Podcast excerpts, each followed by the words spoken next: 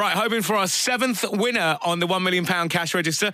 you got to pick this up within five rings. Yesterday's caller did not know the full amount, so you need that exact as well. One number selected at random from everyone who's entered across the Hits Radio networks. Let's do it for today.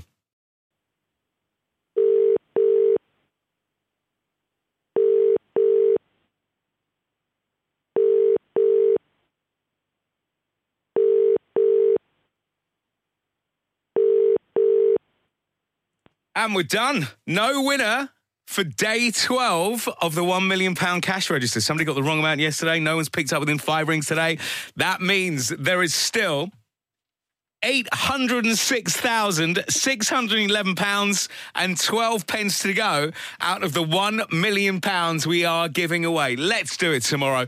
It's going to be going up. It was £44,444 and 44 pence today. Somebody's just had a missed call, and that's the amount they've missed out on.